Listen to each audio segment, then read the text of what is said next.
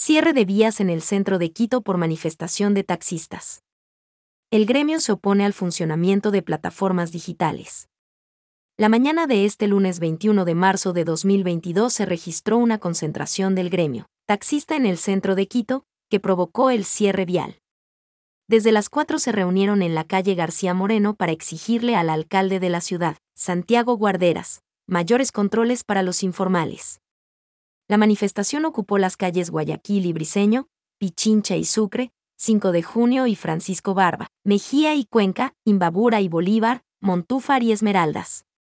La Agencia Metropolitana de Tránsito, AMT, sugiere tomar como vías alternas a la Avenida Pichincha y la Avenida Mariscal Sucre.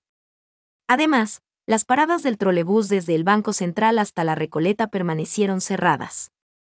Sin embargo, la operación en el sentido sur-norte no se vio afectada. Seguiremos con estas acciones, manifestaciones, de forma progresiva, anunció el presidente de la Federación de Transporte Terrestre de Pichincha, FETEPI, Carlos Bruñiz. El dirigente gremial exige una reunión con el alcalde Guarderas y no con el secretario de Movilidad, Ricardo Pozo.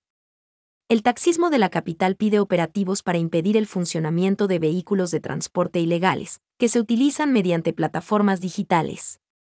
Pedimos que estén regularizadas pero trabajando con carros legalizados, agregó. Hasta las 9 de este lunes, la concentración continúa en el centro histórico.